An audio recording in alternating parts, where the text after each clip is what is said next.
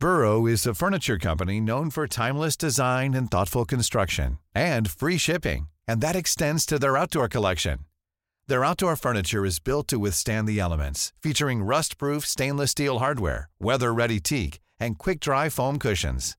For Memorial Day, get 15% off your Burrow purchase at burrow.com slash ACAST and up to 25% off outdoor. That's up to 25% off outdoor furniture at burrow.com slash ACAST. Everyone knows therapy is great for solving problems, but getting therapy has its own problems too, like finding the right therapist, fitting into their schedule, and of course, the cost. Well, BetterHelp can solve those problems. It's totally online and built around your schedule. It's surprisingly affordable too. Connect with a credentialed therapist by phone, video, or online chat, all from the comfort of your home. Visit betterhelp.com to learn more and save 10% on your first month. That's BetterHelp H E L P. Millions of people have lost weight with personalized plans from Noom, like Evan, who can't stand salads and still lost 50 pounds. Salads, generally, for most people, are the easy button, right? For me, that wasn't an option. I never really was a salad guy. That's just not who I am. But Noom worked for me. Get your personalized plan today at Noom.com. Real Noom user compensated to provide their story. In four weeks, the typical Noom user can expect to lose one to two pounds per week. Individual results may vary. Do you like this show and you want to help support us? Do you want us to stay ad free? Do you want extra episodes every month? Well, of course you do. Then head over to patreon.com slash nerdcaveretro. Become a Patreon supporter of this very show.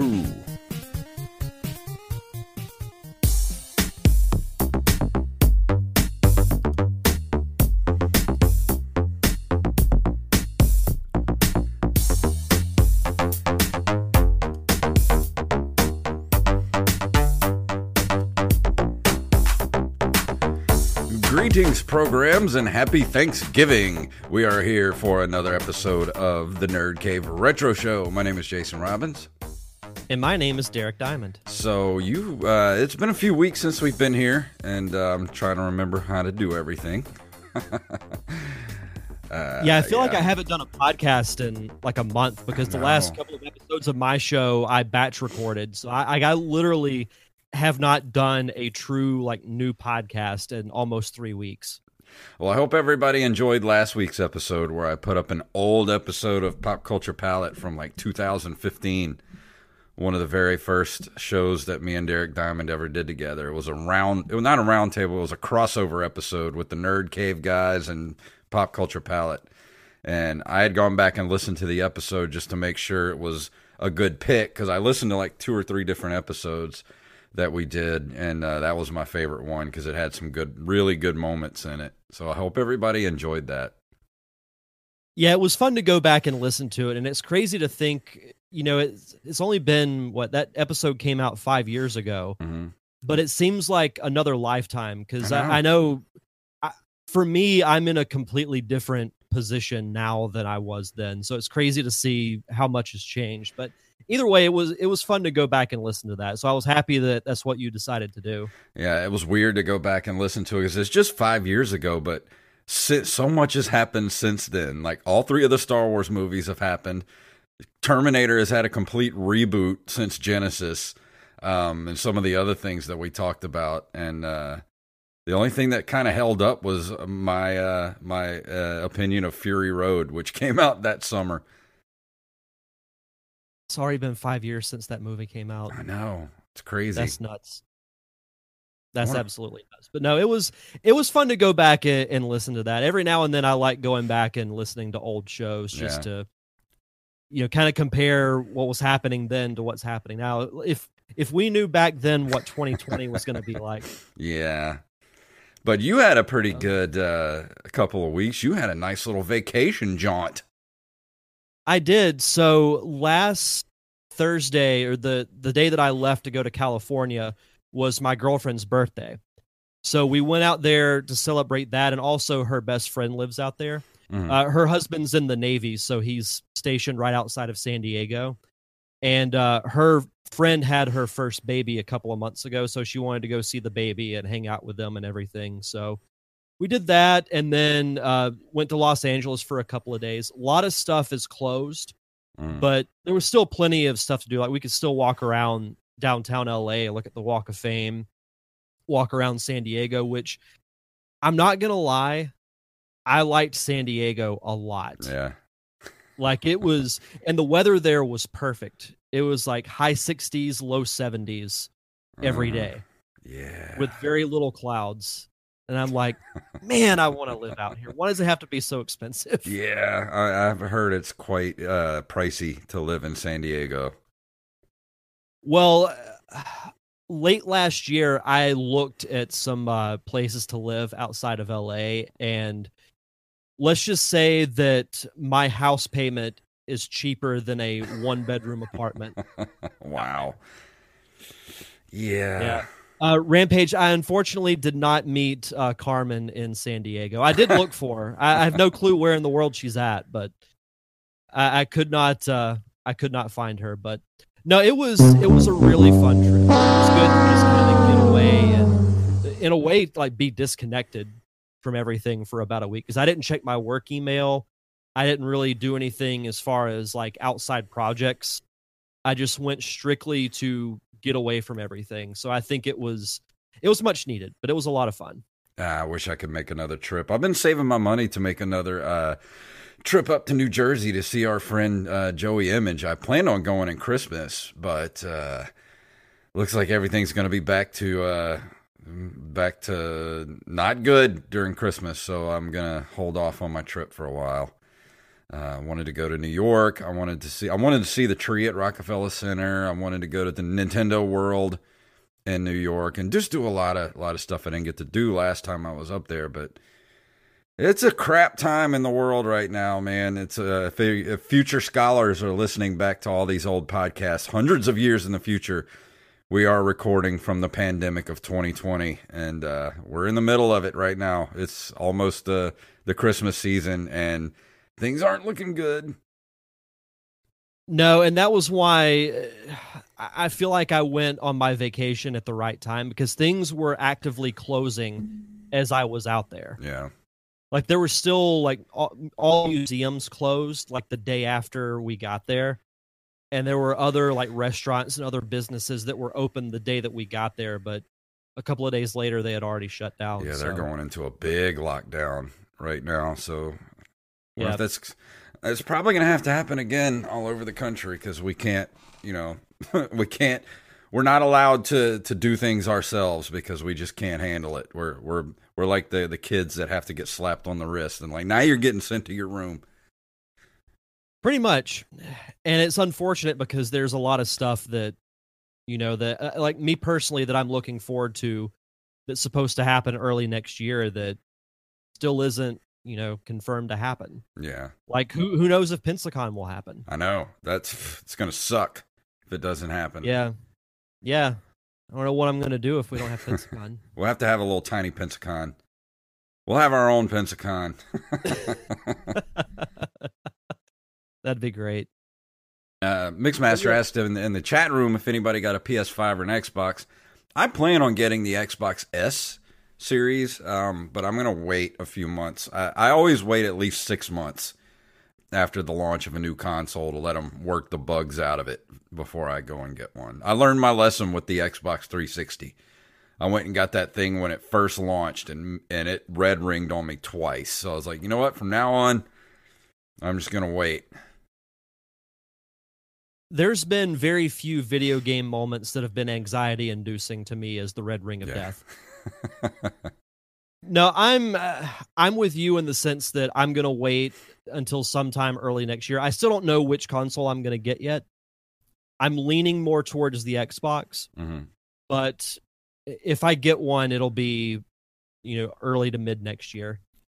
My thing with it is, it just seems like Xbox has the the better value this time around, especially with Agreed. the, uh, the the Game Pass and being able to have all the old games that I already had associated with my account, all the the downloadable games that I had.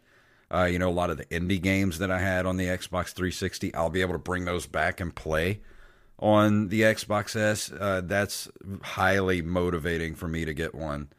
Um, and I love my PS4. Don't get me wrong. I play some great games on that thing, but Um, I've always been an Xbox guy. Then this last generation was the only time I didn't get an Xbox because it just the Xbox One just didn't do it for me. Uh, the PS4 did this time around, but coming up this next round, there's nothing that really Sony is dangling in front of me. There's no carrots they're dangling in front of me uh, uh that make yeah. me want to get a PS5. So there's really nothing there. Yeah, no, I, I'm I'm in the same boat as you when it comes to like I, I think if you look at it at face value, the Xbox is the way to go. Absolutely. And and this this was the only time, yeah, that because I got a 360 over the PS3, and then I got the PS4 over the Xbox One. Yeah. So I'll I'll likely switch back to Xbox. Hello, Hodoken Masters. He says in the chat room that uh, ultimately PlayStation always ends up having better exclusives than Xbox, which is true.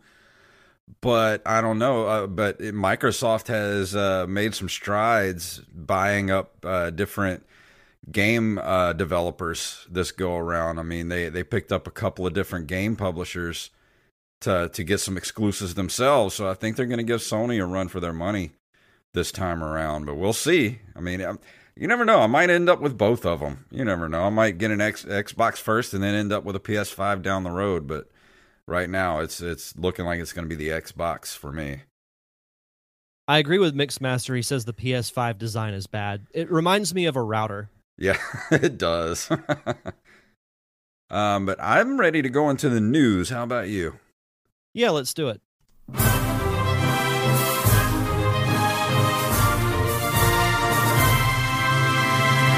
This comes to us from I Am the Rampage via email. Uh, this is from Inverse.com. Never heard of this site before. Um, rumored Castlevania remake could resemble Bloodborne. Soon, Sony might be in the process of acquiring a handful of iconic Konami franchises to reboot as PlayStation 5 exclusives uh, and in addition to rumors about a Silent Hill revival, a new and somewhat sketchy rumor cl- claims that Sony also wants to revive a classic action adventure gothic horror series by emulating Bloodborne, one of the single best games from 2015. Um, a r- rumor recounted last week from Jack of All Controllers resurfaced an anonymous post originally published in mid January um, on less than trustworthy forum 4chan. These alleged leaks were largely ignored for months until the trustworthy leaker and online publisher Aesthetic Gamer revealed that they'd heard from sources familiar with the matter that Sony wanted to revive Silent Hill um, for the PS5, but also that the company wanted to acquire the rights to the Metal Gear and Castlevania franchises. So if they come out with a f- Castlevania, a new Castlevania game that's exclusive to PS5, now that's very, very tempting to get a PS5. That would be a huge get yeah, by Sony would. if that were to happen. I mean, even, you know, like in addition to Castlevania, mentioning like Metal Gear, Silent Hill, if they got both of those too, that would be that would be a game changer. Yeah. I had no clue that it's been nearly 6 years since a Silent Hill game. I know. Uh, the last one that I played was Silent Hill 2, I think, on the PS2. And mm-hmm. I had mm-hmm. to stop playing it after a few days because it was giving me nightmares. Like, that game's crazy. Never played a Silent Hill game. Oh, they're they're uh, horrifying. I if you like horror games, they're probably some of the best you can get. But at the same time, like it was like severely giving me nightmares, so I had to had to stop playing it if they give you nightmares, I should probably stay away. Yeah. but no, if, if, they got the exclusive rights to these franchises mm-hmm. like that, that would be something that could really turn some heads. Yeah. Well, they've already got exclusive rights to Metal Gear. You know, that's always been a uh, Sony PlayStation exclusive. True. But, you know, if they get the Castlevania franchise, dude, if they come back with a Contra franchise, if they're starting to pick up Konami uh, Konami franchises. Holy crap! If they come out with a whole new version of Contra, I'm in. For sure. Yeah, Rampage says Bloodborne is the closest thing to a Dark Souls game that I've ever played. Uh, yeah, yeah, I've, I've, I know of Dark Souls, but I haven't. I never I haven't played, played the either. Dark Souls game. I, I've heard it's really difficult, and I'm just not into pounding my head against the wall to play a game these days. Yeah. Yeah, if Castlevania would be huge Yeah, if they get it for the PS5. But our next story comes to us from NintendoLife.com. I always get the Christmas themed articles and I love it. Uh, Puma is releasing a pair of NES themed sneakers just in time for Christmas. Puma has been doing some neat sneaker collaborations of late, taking on both Mario and his erstwhile rival Sonic. And now the sports brand is back with a pair of shoes which celebrate the iconic NES console. The Future Rider sneakers are due for release on December 4th, 2020, and boast the famous NES coloring, a power button on the side, and Super Mario Brothers detailing on the tongue. There's no word on how much these are going to cost, but we can imagine they will prove to be a very popular with Nintendo fans. They're also releasing new designs as part of its Puma X Super Mario Brothers range, which you can view below. We already knew about the Sunshine and Galaxy versions, but there are two new designs as well, which arrive on November 27th. So there's four different shoes. And Actually, I, I gotta think it's say- five. Is it? Isn't it five? Because you got the one that looks like the that's got the Nintendo aesthetic. okay, yeah, I didn't count the one at the top. Yeah, and it's got the. There's four other ones at the bottom. It looks like it has um the box art for Super Mario Brothers on the tongue, with Mhm. Mario shooting the the the fireball. I like Mhm. that. Honestly, out of these five, the one at the top, the, the NES one, is probably my favorite. Yeah, I like that one, and then I like the one at the very bottom, on the bottom left. Uh, the purple and black ones looks like it's um, got the got the star on it on the side. Mm-hmm. Yeah, the uh, the Luma from Mario Galaxy. yeah, that that one looks kind of cool too. I like that one. I I kind of like the Mario. I, I guess this is a Mario three themed, or hmm the one on the top right. Yeah, because it's got the little raccoon Mario tag. Well, uh, no, he's got the No, wing cap from yeah, Mario 64. Yeah, it might be, but I don't know. It, I can't really tell. It doesn't have them labeled or anything. Um, but I Yeah. do really like the NES themed one. Those are the ones I would probably go for. Yeah, same. It, it makes me think of, I think it was back in 2016 when Nintendo did a partnership with Vans. They Oh, had yeah. some really cool ones. I, I was able to get the um, the NES uh, controller design shoe that I still have, but a, a lot of them, like they just sold so quickly that they were just really tough to Oh, yeah. find. It doesn't give a price on these either. How much they're going to be? Hmm. Nope, it does not have any pricing anywhere yet. I would imagine these are probably going to be about 50 bucks, probably 50, 60 bucks. Yeah. Yeah, I'd, 60 is probably where I would go. Which I mean is no cheaper than or more expensive than other shoes of that brand, so Yeah. if if I can find a pair of these NES ones, I'll I'll likely get them Yeah, me too. cuz I, I like the design a lot. Uh, this is another story that came from uh, from I Am the Rampage via email. Uh, at NintendoEverything.com, there's a rumor that Dragon's Dogma 2, Mega Man Match, a new Onimusha, Monster Hunter 6 remakes, and more mentioned in Capcom leak. Um, Capcom has been hit by significant leaks over the past few days. Following a network breach, news regarding the company's future plans began to spread online. Among the news concerned English localization of the Great Ace Attorney titles, as well as another collection for the series, and even Ace Attorney 7. Never heard of those. Uh, it seems that the leaks have continued, and arguably in an even bigger way, a tentative plan for Capcom's lineup from Q4 2021 through 2024 supposedly leaked today, revealing even more unannounced projects. Um, they, they have a full lineup here. They have Resident Evil Outrage um, for end of 2021, Dragon's Dogma 2, Street Fighter 6, um, Rockman, which is uh, Mega Man in English for quarter three 2022, a Resident Evil 4 remake. That's the one I'm waiting, waiting on. Uh, Onimusha New Work. I love Onimusha Warlords. Um, Monster Hunter 6, Biohazard Apocalypse, Super Street Fighter 6, Final Fight remake. I'm ready for that one. Power Stone remake, Ultra Street Fighter 6, and Resident Evil Hank. Who the hell is Resident Evil Hank? is he some some trucker that comes into the Resident Evil franchise? Like, hey, this is Hank. I'm here to tear shit up. it's the long-awaited collaboration between Resident Evil and King of the Hill. Yeah. I, I think it's cool that they've essentially got a five-year plan yeah. with these. Like you, you look at all the way to the end of 2024.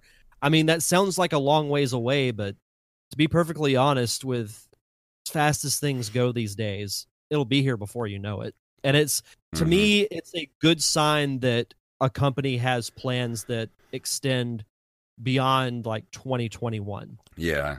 I like Capcom games too. Capcom's always been a pretty solid developer. Uh, and when they're talking about new Onimusha games, and I, and yes, Mixmaster, Onimusha were great games, and I, I don't think they were hugely popular because I don't, I never hear people talking about the Onimusha games. But man, those were some of my favorite. When I think of the PS2, Onimusha Warlords is the first game that pops in my head because I think that was actually the first game I ever played for the PS2 was Onimusha Warlords because I think it was a launch title, if I'm not mistaken. I can't remember if it was or not.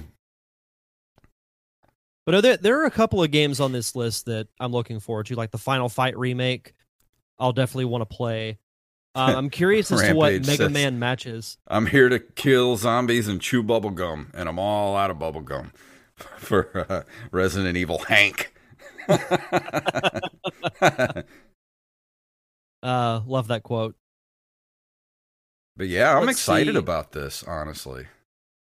Yeah, no, there there's some stuff there, uh, you know, over the next few years that I'm looking forward to. I'm curious of, of what Mega Man matches. Yeah, I know. I wonder if that's going to be sort of a uh, like Mario 35 or or you know Tetris uh 99. Tetris 99. I wonder if that's going to be like a Mega Man style um cage not cage match. What am I trying to say? That that game type. Um Like a battle royale. yeah, like a battle royale cage match.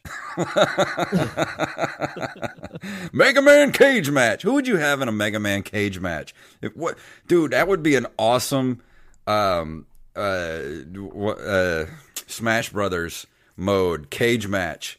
Who would Oh, you Who would you want in your cage match? I'm definitely going with Mega Man.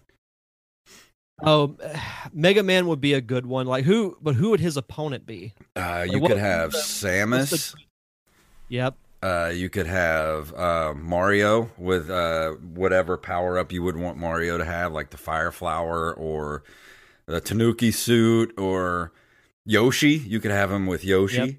Um, let's see, who else could be in there? You could have Luigi in there. Um, I think you'd have to have the ultimate hero versus villain tag team match. Bowser and Ganondorf versus uh, Mario. oh, that'd be so awesome! Like, get on this, Nintendo. Let's do a cage match style wrestling game, but Smash Brothers style with a cage match. I would love it. Oh, how awesome God, would that be?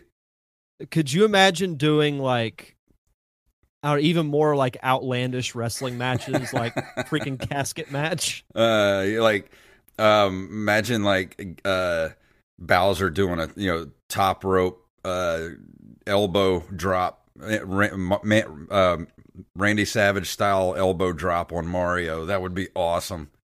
Oh my god. That would be if that happened, like honestly, you could probably just end my life after I play that game because Oh, it that'd won't be get too much better than that. that sounds. I would. I would play that. Oh, day one purchase in a heartbeat. Like that that would be one that if I I mean I'd likely buy it online, but if we could only buy games physically, I would do some of those moves to people in front of me in line Yeah. in order to get to it. Nintendo World Cage Match. Cage match. I'm down for that. Then you could actually put real wrestlers in there. You could have like Hulk Hogan, like 80s era Hulk Hogan against Bowser, Oh my god. Randy Macho Man Savage against like Solid Snake. Uh I'm just picturing an interaction between I'm trying to think of who would pair well with The Rock. uh, Simon Belmont. Yes. Yes. That that would be God, just the muscles alone would be freaking amazing. You could have Little Mac against like uh, Stone Cold Steve Austin. Oh, that'd be great. I'm down for that. This is a good idea because I might get Nintendo on the phone. Call up Nintendo of America. Who's running Nintendo now after Reggie left? I feel like if Reggie were still in charge, he'd be all for the idea. Oh yeah. Now I've never met I've never met Reggie, but I'd actually like to meet Reggie one day. Uh, maybe he'll he'll do some appearances one day, at like cons or something. Maybe We should try and interview him for episode 300 of the Oh, show. that'd be awesome. We need to get started on that now. Yeah. All right. So moving on to our next story. This comes to us once again from NintendoLife.com. Sealed copy of Super Mario Brothers 3 sells for $156,000, breaking another world record. wow. Earlier earlier this year in July, a sealed copy of Super Mario Brothers for NES sold for 114 grand. It set a new record for the most expensive video game ever sold. While most probably expected it to hold the record for some time, the highest paid price for a video game at an auction has now been broken again. Heritage Auctions revealed it sold a sealed copy of the 1990 NES game Super Mario Bros. 3 on Friday for $156,000. The lot opened building at $62,500, already an impressive sum for the game graded uh, 9.2. Uh, but 20 bidders got in the game, sending the final price soaring towards the world record during what would become the world's first ever million dollar video game auction. Wow. That's that's crazy because I, I remember us talking about the the sealed copy of the original Mario Brothers, and I think Mhm. we even said that we expected that to be the most like the most expensive one ever sold for some time. Yeah. But Well- here we are, you know, four months later. Well, the And it's already reason the reason that this one is going for so much money because this is a sealed copy of, um, I think this is the the mess up boxes where they have Bros on the left covering up his uh, glove. Like Yeah. you see my poster back here, you've got Mario Brothers up above the hat, and that's the way Yep. it normally is but on this one it's actually on the left and i don't think there were very many of those and if you find one sealed you're uh, you're in the money I wish I had something like this that I could sell for a six figure deal. yeah no kidding That- all i would do all week is just this show we I would be nerd cave Yeah. every night of the week Oh, absolutely. that's crazy Absolutely. i wish i could find one of these in the wild with somebody that doesn't know what they have What would your reaction be if that happened? if i found one of these in the wild Yeah. I'd be like, uh, I'll take it off your hands. You know, I'll, I'll give you ten bucks for it.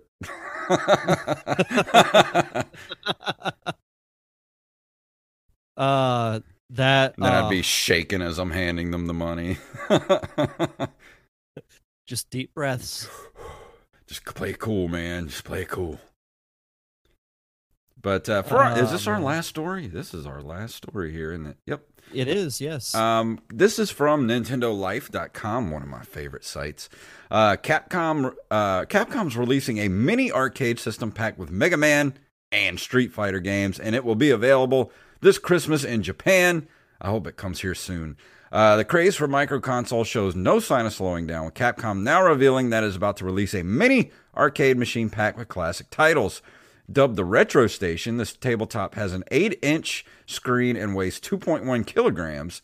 It comes with the following titles Mega Man The Power Battle, Mega Man 2 The Power Fighters, Mega Man X, Mega Man Soccer, Mega Man and Bass, uh, Japanese console version, Street Fighter 2, Street Fighter 2 Championship Edition, Super Street Fighter 2, Super Street Fighter 2 Turbo, and Super Puzzle Fighter 2 Turbo.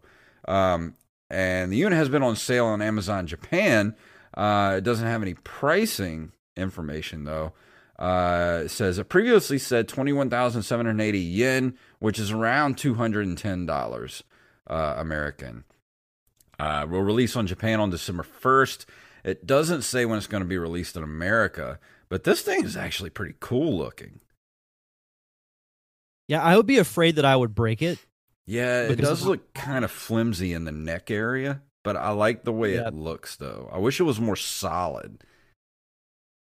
I think also it would make a really great display item. Yeah. Like if you had like a nerd room where you Mhm. had just like old consoles, like this would look great on like that type of a shelf. yeah. What I'm curious about is like I'm looking at the the titles that are with it. What is Mega Man and Bass? I've never heard of that before in my life. That's got to be some sort of Japan, uh, Japan only Yeah, uh, Rock I'm Man and Bass or something like that. Because I've never heard of that either. And yeah, Mixmaster Gunsmoke is a great Capcom game. It's one of the best ports to from a vid, uh, arcade game to the NES. That's one of the best ports. I kind of remember this game. and I haven't played Willow. I need to get a copy of Willow. Like the movie? Uh, no, uh, uh, it was a cap. There was a licensed Capcom game for the Nintendo of of the movie Willow, but I've never played it. I did it. not know that. Yeah, That's actually really cool. Uh yeah, so Mega Man and Bass was actually released um it was released in Japan for the Super Famicom in April of 1998, but then was later ported to the Game Boy Advance in Mm, 2002 and was released in America okay. in March of 2003. well, that's why I'd never heard of it. So let's see. Um, yeah, I mean it's essentially a, a spin-off game where Bass is like a an evil version of Mega Man. Oh, okay. That's a stupid name. And I was like, is Mega Man going fishing or something? yeah, that's what I was thinking. Or is he? Or is he? Is he bass fishing? Or is he playing bass for a band? Yeah. yeah. Mega Man Rock Band. Yeah. Um, well, let's go ahead and move into this month in video game history, shall we? Yes.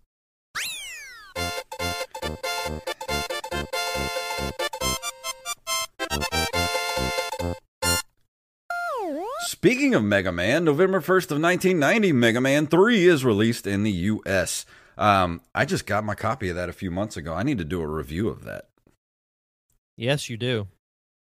It's crazy how uh, the box art improved for that series Oh, yeah. as it progressed. Like I, I actually I, I like the Mega Man 3 box art a lot. Did you see uh did you ever see any gameplay of uh Resident Evil 3 the remake for Resident Evil 3? Mm-mm. Um, they have a, a Capcom biz, uh, like office in the game, and if you go in that office, there's uh like a statue of the original weird looking Mega Man from the the uh, the original Mega Man box art, and it, it's awesome. Uh, it- That's re- I you love should try to look that up on YouTube when we're done. I like that a lot actually. It's so ugly. but the thing is like it's so bad that it's in a way part of video game lore. honestly, it may be one of those things that like it was so bad that it made people wonder what the hell it was as a game and maybe sold more copies than it did. I don't and it's it's also it like gives cre- like it makes people talk about Mega Man because they're like, "Man, that box art sucks," but they're talking about Mega Man. So maybe it was a good decision to put that ugly ass artwork on the front. Brilliant marketing. Mhm. In November of 1991, Nintendo releases Metroid 2: The Return of Samus for the Game Boy in North America. Actually, very underrated Metroid game. I remember you Uh, I rev- that that game when Yep. you reviewed it. Yeah, I reviewed it uh, when we did Metroid Month a while back here on the show. It's and I feel like a lot of Game Boy games from that era got overlooked because they were on the Game Boy. Because it's still like people enjoyed the Game Boy, but it wasn't as popular as the home consoles. So games like this, Mm. you know, the Mario Land series, and even you know Link's Awakening up until recently weren't as talked about, even though the Game Boy did have really good games, and this was one of them. Yeah, it's weird that Metroid was such a a huge title for Nintendo back in the day. It's kind of uh weird why they they put Metroid 2 on the Game Boy, but they never made a Metroid 2 for the NES. Yeah, I I don't know. It didn't really make much sense. Yeah. Uh, November 23rd of 1993, Sega releases Sonic the Hedgehog Spinball. For the Sega Genesis, and uh, I reviewed this a while back. I enjoy Sonic Spinball a good bit. It's one of those games you can just pick up and play, even though it's kind of it, it is kind of frustrating, but it's just kind of mindless fun. There's like nothing really you got to think about. It's just it's just pinball. So if you like pinball and you like Sonic, you'll like Sonic Spinball. It's a marriage between two game types that you wouldn't think work, but actually work really well together. Like Yeah. you you think oh Sonic pinball game. After a second you're like, yeah, I could see that. hmm And yeah, it's it's a it's a fun game. Like I, I didn't have it for the Genesis, but I did have it for the Game Gear, Yeah. and it was it was a lot of fun. I, I like Sp- uh, Sonic Spinball. Yeah, I mean, if I had a Sega, I mean, I do have a Sega Genesis console, but I'm not going to go out of my way to go find a copy of Sonic Spinball. But if it's on a collection of Sonic games, or you know, it, it's on the the Ge- Genesis Mini, like it's it's a fun game to just fire up and play. Mm-hmm. Yeah, if you want to kill some time for a bit, hmm it's a great game to do it. That'd be a fun game to play on the Switch. Oh, for sure. I wonder if it's it's on. Is it on Sonic Mania or the the compilation Sonic? Mm, I'm not sure. I'm gonna have to look and see. Burrow is a furniture company known for timeless design and thoughtful construction and free shipping, and that extends to their outdoor collection. Their outdoor furniture is built to withstand the elements, featuring rust-proof stainless steel hardware, weather-ready teak, and quick-dry foam cushions. For Memorial Day, get 15% off your Burrow purchase at burrow.com/acast and up to 25% off outdoor. That's up to 25% off outdoor furniture at burrow.com/acast. Everyone knows therapy is great for solving problems, but getting therapy has its own problems too, like finding the right therapist, fitting into their schedule, and of course, the cost. Well, BetterHelp can solve those problems. It's totally online and built around your schedule. It's surprisingly affordable too. Connect with a credentialed therapist by phone, video, or online chat, all from the comfort of your home. Visit betterhelp.com to learn more and save 10% on your first month. That's BetterHelp, H E L P. On November 21st of 1994, Nintendo releases Rare's Donkey Kong Country for the Super Nintendo featuring 3D pre-rendered graphics and also introduces the characters of Diddy Kong and King K. Rool, one of the best Super Nintendo games of all Mhm. time. I know we've praised this game endlessly on the show, and it was actually one of the first games I think that I ever Mhm. reviewed It still when we looks, started this show. looks so good. I mean, it is. It still goes down to me as one of the best look, looking video games of all time. I mean, it still looks great to this day. Well, graphics wise, especially with the backgrounds, I felt like was ahead of its time hmm because I, I don't remember playing a game that looked like Donkey Kong Country. Like it, it was this was three years into the Super Nintendo being around, and already, you know, there was a company that was pushing the graphic limits Yeah, of what the console could do, and that with a style that hadn't really been seen by the public before. Yeah, and and not just that, but it actually plays really well. Like it's not just a great looking game; it's a great game to play. yeah. And the you know the two sequels to it are are good as well. So That's the thing I, about I the love game. I, mean, love Donkey Kong Country. It looks great, and and the controls are just they're like even to to this day, man. They're just they're like butter. they're so good. Mm-hmm. and like the only and it's one of those games like the controls are so good that you're it you're only as good at the game as you practice you know Yeah. because it, it, if you suck at the game it's because you just suck as a player i don't know any other way to say it because like those those controls are perfect No, agreed. Uh, also on the, uh, November 23rd of 1994, Blizzard Entertainment releases the real-time strategy game Warcraft, which spawns a franchise and influences many later games. You can say that again. Warcraft did okay for itself. Yeah, it did. I never played any of the real-time strategy games back in the day. Well, you know, uh, another thing about Warcraft, I I believe it's Warcraft, created the uh, one of the most infamous internet videos of all time. Oh yeah, Leroy Jenkins. Yeah. um, but yeah, I, I never really got into the real time strategy stuff until a few years ago. Really, I, well, I'd say the Xbox 360 era with the uh, was Civilization Revolution. That was really the first game that kind of made me like the real time strategy genre. Um, even though it's not quite the same, you know, as as the Warcraft type games. So, so because of uh, the Sid Meier's game, I went on to play. Um, uh, I suppose the other Blizzard game that they had the the space one, not Warcraft, but uh, not spacecraft. Was it Starcraft? Starcraft. I don't know why I couldn't think of the word star. Uh, but yeah, I played Starcraft for a while, and that was fun. And I've played a few real time strategy games since then. Uh, it's a genre I like, but it, has got to be something that you know a, a franchise that I enjoy. I think with real time strategy games, I would love to play them, but knowing my personality when it comes to video games, yeah, I wouldn't do anything else. Like I like I have an actual like slight problem when it comes to certain games. Yeah.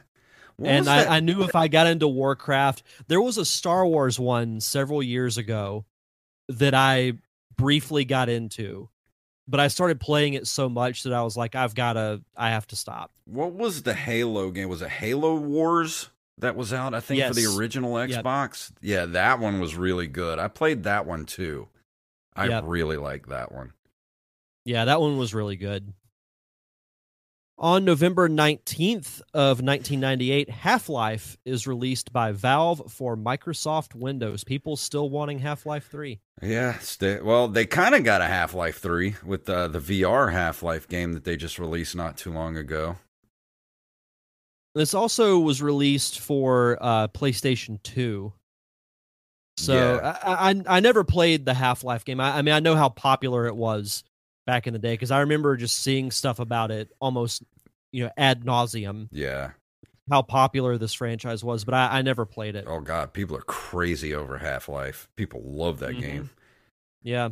Uh, November 22nd of 1999, Rare releases Donkey Kong 64 for the N64. Never one of that one. To me, it's a little underrated, and it gets more hate than it should the it's a little collectible heavy. Yeah. Would be like my, my biggest critique of it because you have to play as five different characters. Mm. So there's like you know coins and but like if you're a perfectionist, there are like coins and bananas that you can collect that are specific to each uh each Kong. So say like if you're playing as Donkey Kong, the bananas and coins you collect will be yellow for Diddy Kong, they'll all be red. For Lanky Kong, they're blue, and they they change, you know, depending on what character you're using. So it, in a way, you're having to go through each world five different times. Oh yeah, that sucks.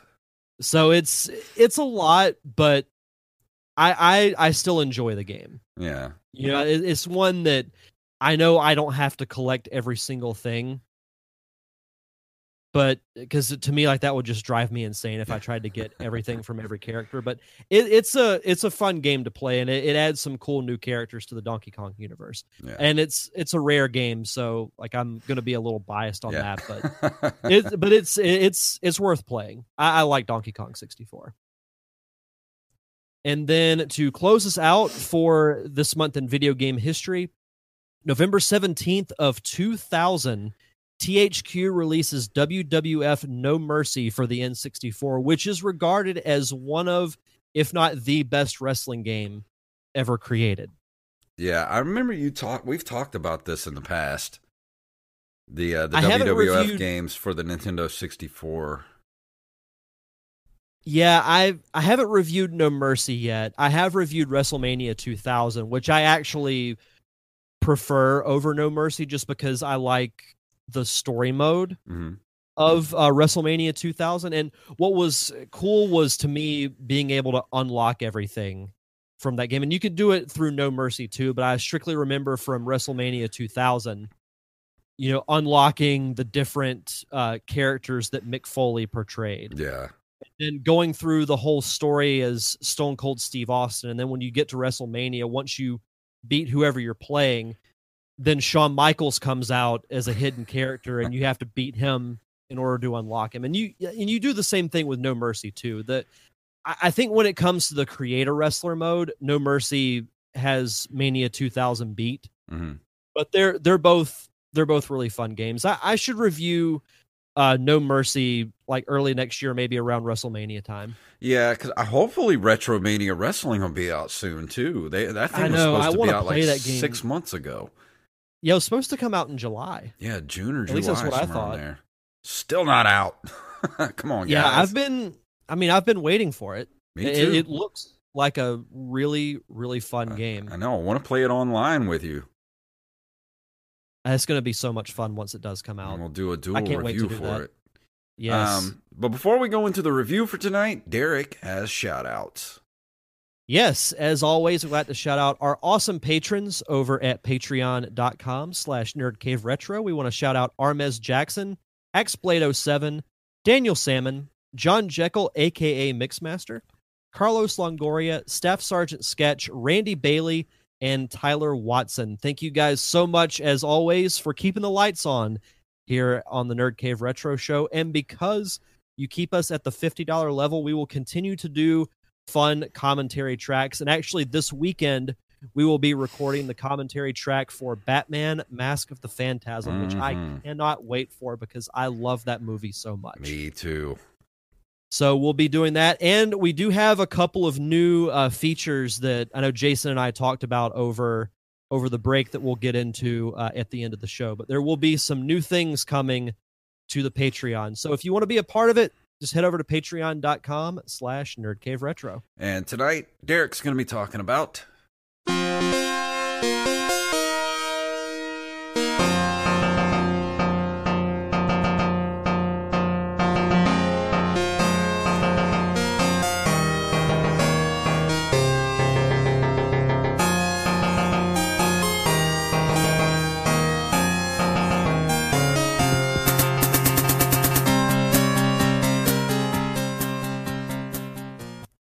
So this week I will be reviewing Altered Beast for the it was originally released in arcades in August of 1988.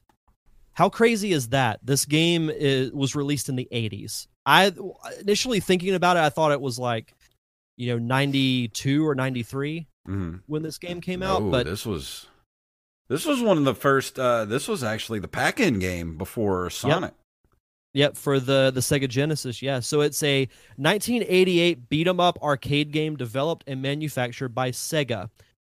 And I remember uh, vaguely knowing about this game when I was a kid because I remember back in the day when they would have the actual consoles out on display in stores that you could play. Mhm. Altered Beast was an option.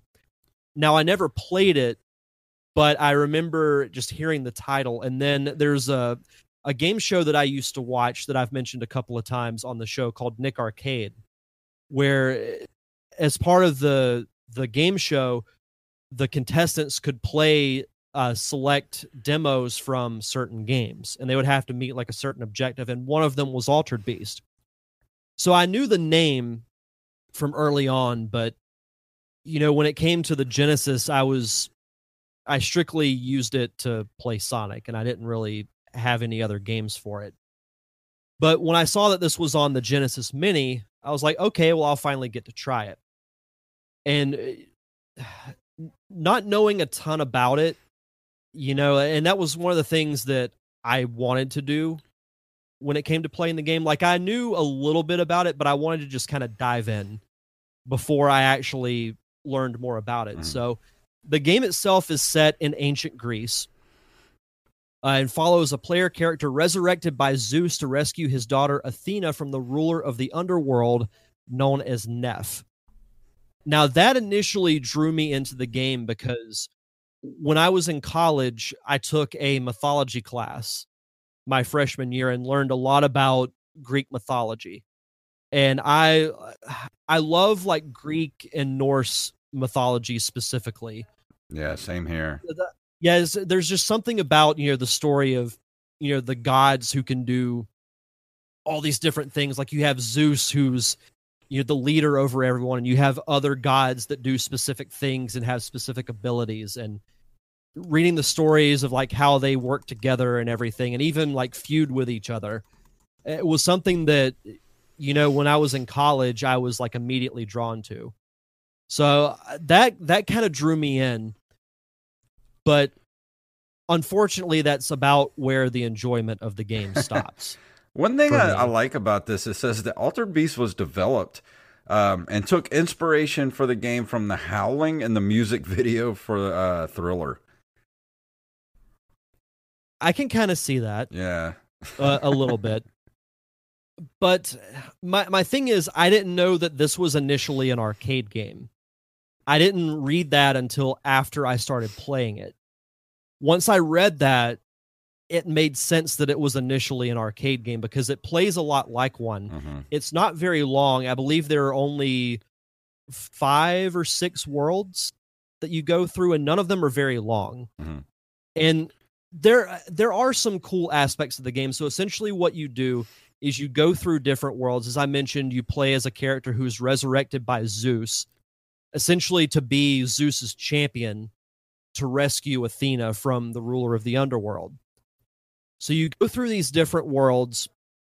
You're fighting demons, werewolves, other types of creatures. And you get these things called spirit balls. And you get stronger the more you collect. So you you play as like a like a generic Greek warrior who's wearing like a singlet. And his look changes a bit for every spirit ball you get. So you're uh after you collect one, like his muscles get a little bit bigger and like the top part of the singlet, you know, is kind of ripped a bit. You collect the second one, the top part of it rips completely. You're like buff as hell. you, you you look like a pro wrestler. Isn't it weird? Like the bigger you get in the game, your head never gets any bigger. So it's just like your head stays the same size, but your Yeah. body keeps getting bigger. Like that's weird. You essentially have no neck whatsoever. It's, it's just one muscle. yeah, like that's weird. It, it's so weird. It's but uh, weird. the love I love that. Oh my god, it's so weird. oh my god, it's so But- weird, Mister Carter. Oh man. The the transformations in this game are cool. So I, I will give it that. And the, the transformations change depending on what world you're in. So once you collect your third spirit ball, you transform into a different creature. So in the first world, you're a werewolf. But get this in the second world, and I think this might be my favorite, you're a were dragon. Mm, awesome. A combination between a werewolf and a dragon. And the first time that happened, I'm like, oh my God, I can fly. I'm going so fast. I can't control myself. See, I never made it that far. I didn't even get past the first level. I played for a little bit and I was like, eh, this ain't my thing. And I made it to the third world before I before I stopped playing. But the thing with this game is that it's just so repetitive Mhm. and not in the good way. It works as an arcade title, Yeah. But as a console game it, it does not. Like if they added a little bit to it and maybe added like three or four more worlds to it then i could see it being a, a, a decent game. Like not a great game but a solid game. But just to do a straight port of the arcade i i got if i'm being perfectly honest i got bored with it pretty quickly. Yeah, it there was just something about those ear uh, you know those early ports where the games that were designed like this they were designed to be quarter munchers is what they they were. So they were the difficulty was kind of crazy hard. Like you know like um uh ghouls and ghosts or ghosts and goblins or you know arcade Yeah. games that were ridiculously hard and they were designed that way to just be you know like like i said just to take your money and they directly port them to the the home console but yeah, it's weird because like i don't remember in this game do you get infinite like uh continues or lives in this game? No. No and that's the thing. Like you don't get like in the arcade, you could just keep pumping in quarters until you defeat the game. The home console, you get like three lives and no continues, and you have to just start back over from the beginning over and over again, and it just gets so old and repetitive. Well, I'm not gonna lie. The f- I made it to the second world. I had no lives left. I died about halfway through the through my playthrough of it. And my initial thought was, okay, well, I'll just start at the beginning of this level again. But no, it takes you back to the very beginning, and I'm like, oh, this sucks. that stuff's okay when you're like eight or nine because you got nothing else to do, you know, but Yeah. sit and play these games over and over again. When you're almost 40 or you're like me over 40, you're just like, you're going to put me with the, like back at the beginning of the level. I'm done. I don't have time for this crap. Well, on a lighter note, let me list off the transformations for you. Okay. So you got a werewolf, a thunder were dragon, a were bear, which sounds like a mythical creature from South Park, Uh huh. a were Oh, tiger, cereals.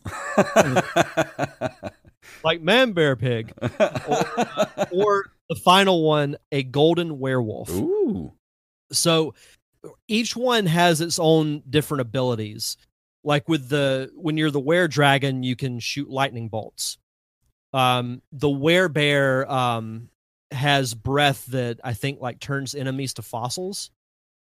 And then a werewolf is just, you know, like really fast and you you can throw like projectiles and whatnot. And then you fight Neff at the end of each world. He just basically takes on a different form and that was the thing too is like the the two boss battles i did were like too easy Yeah. so it was just like it, and I, I hate to keep going back to this point but I, I feel like i have to keep saying it because that's what i kept thinking over and over as i was playing this game if i were playing this in an arcade i would be okay with it Yeah. but just as a straight port to the Genesis, I'm sorry, but it just doesn't work. You gotta you gotta give me a little something more, like a, a little bit of a longer game or different abilities, things like that. You know, or different like different attacks when you're just a normal human Mm-hmm. instead of just you know punch, kick, and jump. So, and it's I I know it's kind of a shorter review, but it's really kind of it's kind of a cut and dry type of game. Like it's just it's okay. Like I've definitely played worse games and reviewed them on this show, but it's not one that I really have any desire to go back and play again Yeah. or or even to really recommend that anybody play. It's like if you if you had a Genesis Mini and you're like, should I play Altered Beast? I'd be like, nah, you're probably good skipping it. Yeah, uh, and that's the thing. Like, it's a really, it's a blessing that Sega came up with Sonic, because if without Sonic, we wouldn't be talking about the Genesis today. Like, because Altered Beast, I mean, for for you know, it was the original pack-in game, it, and it's a decent game to get with your console, but it's not one of those games that people talk about today, and there's a reason for that. And you you hit it you know you explain that in the review that it's just it's so it's a direct port of the the arcade game Arcade. but there's nothing special about it there's nothing that sets it apart it's just your basic side scrolling beat 'em up there's nothing there's there's just nothing that's great about it you know like mario or sonic so if it wasn't for Sonic, I I don't know if the if the Genesis would have lasted like it did. I don't think it would have, if I'm being honest. And I was actually looking forward to playing this game because, uh, as I mentioned at the beginning of the review, it was one that I've known about for a long time, but knew little to nothing about it. And then when I saw that it had a a Greek mythology aspect to it, I was like, oh, this is actually a, a cool thing. But that was actually one of the things that um, was knocked about the game was that the um, uh, computer and video games criticized the game's plot as being unoriginal and the graphics as large and clumsily drawn. Yeah. Your Sinclair stated that the game was not recommended to those that are still living. which I think is a bit harsh. Okay. Uh, by contrast, Crash called the graphics nifty and suggested that despite the repetitive plot, the gameplay is compelling.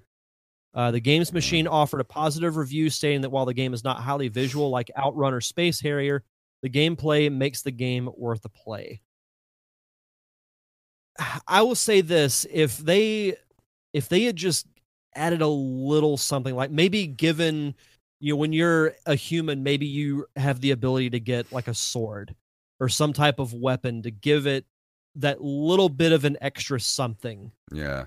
and and not just be like here's what was in the arcade because arcade games are different than console games like Mhm. people don't really talk about it but arcade games aren't meant to be like these long-term compelling games because you go to an arcade for what at most a couple of hours Yeah. chances are you're not going to stand there and play the exact same game every single time. Like with Ninja Turtles, the arcade game, it works because of the multiplayer aspect Mhm. of it. You can port that game straight to, uh, you know, like the suit. I mean, they did it similar to Turtles in Time. You can have someone else play with you and go through that game, and it makes it fun. Well, they also when they ported the the arcade game to the NES, even though people say the NES version isn't anywhere near as good as the arcade version, they still added levels to it when they put it on the NES because they I mean, that's a relatively short game without those extra levels. Yeah. And, and I feel like this was a game that eh, had I just sat down and just kept playing it, I feel confident that I could have beaten it. But that that should tell you uh, what what this game is, in my opinion, because Yeah. it was one that, you know, I, I've played it over the span of a couple of days and just kept trying to get back into it. But once I got to a certain point and just kept dying, like when I made it to the third world, died and then had to go all the way back from the beginning, I was just like, I can't do it. Yeah. Well, I I- felt I the just- same. I felt the same way you did when I first played it. You know, it was one of the first games I played when I got the Genesis Mini because this is one of the games I remember from from from being a kid, and it you know it was one of the the original packing games for the Genesis, so kind of had that mystique about it, and it was one of those games that I was always kind of around, um, you know, throughout the life of the Genesis, and uh, never got to play it and I was excited to, to jump into it, and I think I played it for maybe ten minutes. I was I was already bored. I was like, eh, this ain't my thing. Yeah. And and that's kind of how it was with me too. So I mean, I don't want to I'm not going to give it like a 1 cuz it wasn't that bad, but if I were to give it a score on a scale of 1 to 10, I'd say like a 4. Yeah, It's slightly below average. I mean, I, trust me, I've played far worse games hmm than Altered Beast, but it's one that I wouldn't go out of my way to play again, nor would I really recommend to anybody. yeah. It's just it's so middle of the road. You know, Yeah. doesn't And- do and we've anything said it great. It's it's not terrible, but it's not good. When we've said it before, you know, not every single game that we review on the show is going to be that, you know, compelling, epic, amazing video game. Like there, there are some that are just okay, and that's Mhm. how I would describe Altered Beast as being okay. Yeah, Graphically, I don't think it's terrible. The gameplay isn't terrible. It's just a very meh. yeah. I get it totally. I feel the exact same way. When I as soon as I played it, I played it for a few minutes. I was like, this is not great. Meh, meh. I'm curious as to like when I told you what I was going to review, how did you react to it? I was I was like I, I'm glad you did the review and not me because I would have probably been a little bit more harsher on it. But See, I, review bad games. Yeah, I mean I don't I don't want to be I didn't want to I wouldn't want to be too harsh on it, but at the same time it's just so it's so mediocre. Yep. I, I think that's actually the the perfect way to sum it up. It's mediocre. Yeah. Um, well, that's going to do it for the review for tonight. We got a few things to talk about um, for you guys, especially you patrons. Um, we got some changes coming up in January that me and Derek have been talking about uh, for the show. One of the biggest ones is actually um, we're gonna be changing recording nights. We're gonna record on Thursday nights starting uh, first of January. We're gonna start instead of uh, seven thirty on Wednesdays. We're moving to eight o'clock uh, Thursday nights. That's eight o'clock Central, nine o'clock Eastern, um, six o'clock Pacific. Um, oh, Mixmaster, you're you're very welcome for this pre-Thanksgiving show. We wouldn't miss it, man. We had we had to be here. Yeah. Um, but uh, we're gonna do another thing that uh, I've been talking to uh, um, our community manager, uh, uh, Bethany Fox, over on our Discord community manager about doing. A, we're gonna do a community spotlight here on the show um, once a month or once every two months, where we take somebody uh, like Bethany Fox. He's, he's going to be our first one we talk to uh, about being our community manager, what he, you know, kind of like what he does. Just kind of spotlight people in our community, do like maybe a little 10, um, 10 minute interview, 10, 12 minute interview that we're going to put into the shows. Um, so you guys and, and the, the patrons, you're going to get your time in the sun to kind of, you know, if you got projects in the works or you want to just come on and just talk, uh, you know, a little interview about what you like about games, some of your favorite games, whatever. We're just going to do a community spotlight section on the shows, probably about once a month. And um, Derek, you want to talk about the uh, the Patreon polls coming up? Yeah, so this is something else that Jason and I had talked about. Uh, so starting December first, we're going to be posting uh, monthly polls on uh, the Patreon. What we're going to do is once a month, we are going to instead of doing a review, we're going to highlight a certain franchise and talk about you know our experiences playing those games, thoughts on some of the stories, like anything related to that franchise. And you guys get to vote on what we talk about. So at the beginning of every month, we'll be posting a poll with you know three to four different options. The poll will stay up through the entire month, and then whatever wins, that will be the monthly topic that we discuss. So I, I'm I'm really looking forward to that because eh, I know I've had a blast doing it for my show. I'll be excited to start doing it for this show because there's so many great franchises Yeah. That we can talk about. Like how many tangents have we gone off Oh, on yeah. about Zelda? Well, not only that, but I mean, you you, you patrons, uh, if you have an idea for, you know, uh, a franchise you'd like us to talk about to add to the uh, the list, just you know, you can message us on Patreon. You can email us. You can get a hold of us on Twitter. we're we're very easy to get a hold of. Uh, and if you haven't joined, your most of you guys are on our Discord.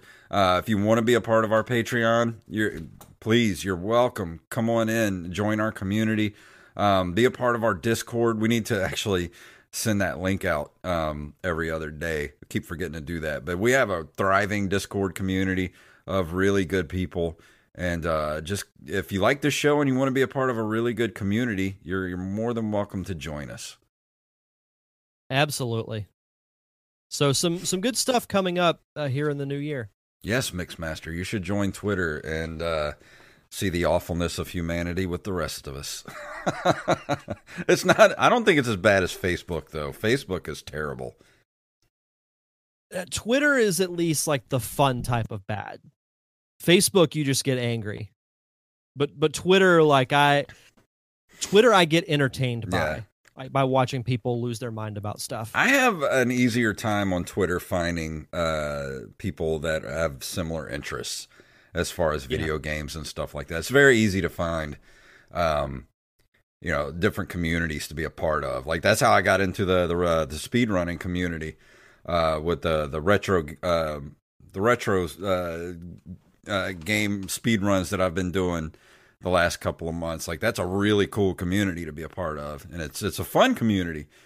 And um, so yeah, you should join Twitter. It's pretty nice over there. You you can. Yeah. It's easier to filter out the crap on Twitter, I find. Yeah. But uh, that's pretty much gonna uh, be the end of the show, I think. Unless you got anything else you want to throw out there before we go.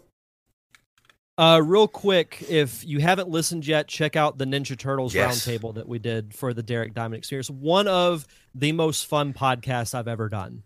hmm That I've was. been podcasting for a while. I had a lot of fun doing that show. I went back and listened to it. I was like, man, this is such a good show.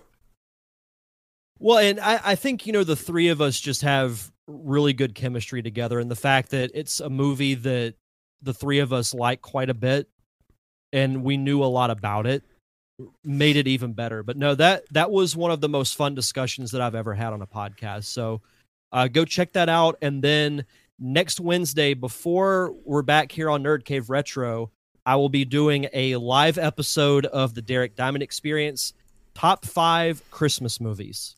Oh, sweet! So- I, I could tell you what my favorite one is. Is it uh does it star Bruce Willis? Well, mm, well, yeah, uh, yeah, I would say that, but that's not necessarily my favorite Christmas movie, though. What is your favorite Christmas movie? Shitter was full. Ah. That that's going on my list too. That movie's so freaking good. so good. Yep.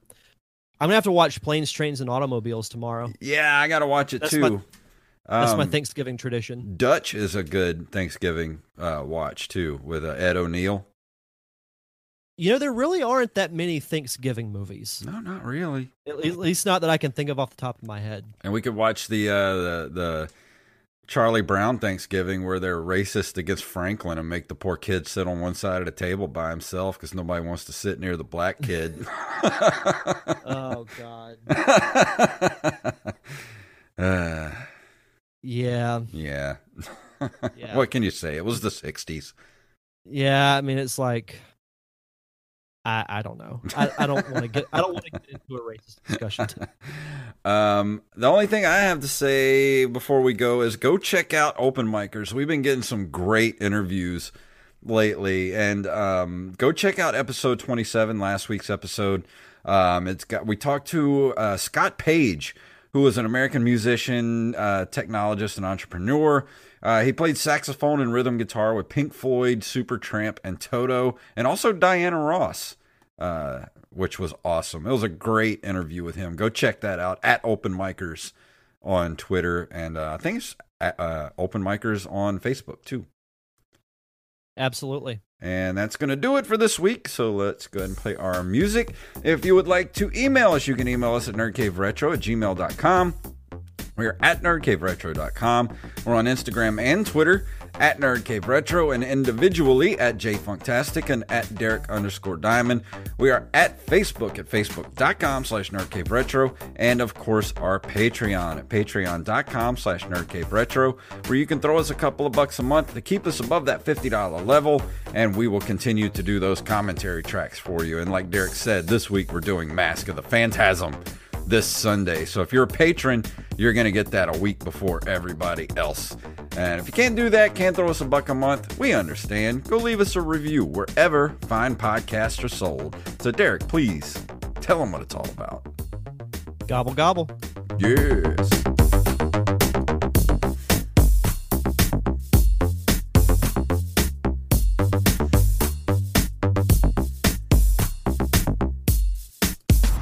Man say forgiveness is divine, but never pay full price for late pizza.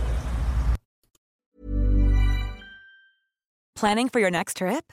Elevate your travel style with Quince. Quince has all the jet setting essentials you'll want for your next getaway, like European linen, premium luggage options, buttery soft Italian leather bags, and so much more. And is all priced at 50 to 80% less than similar brands. Plus, Quince only works with factories that use safe and ethical manufacturing practices.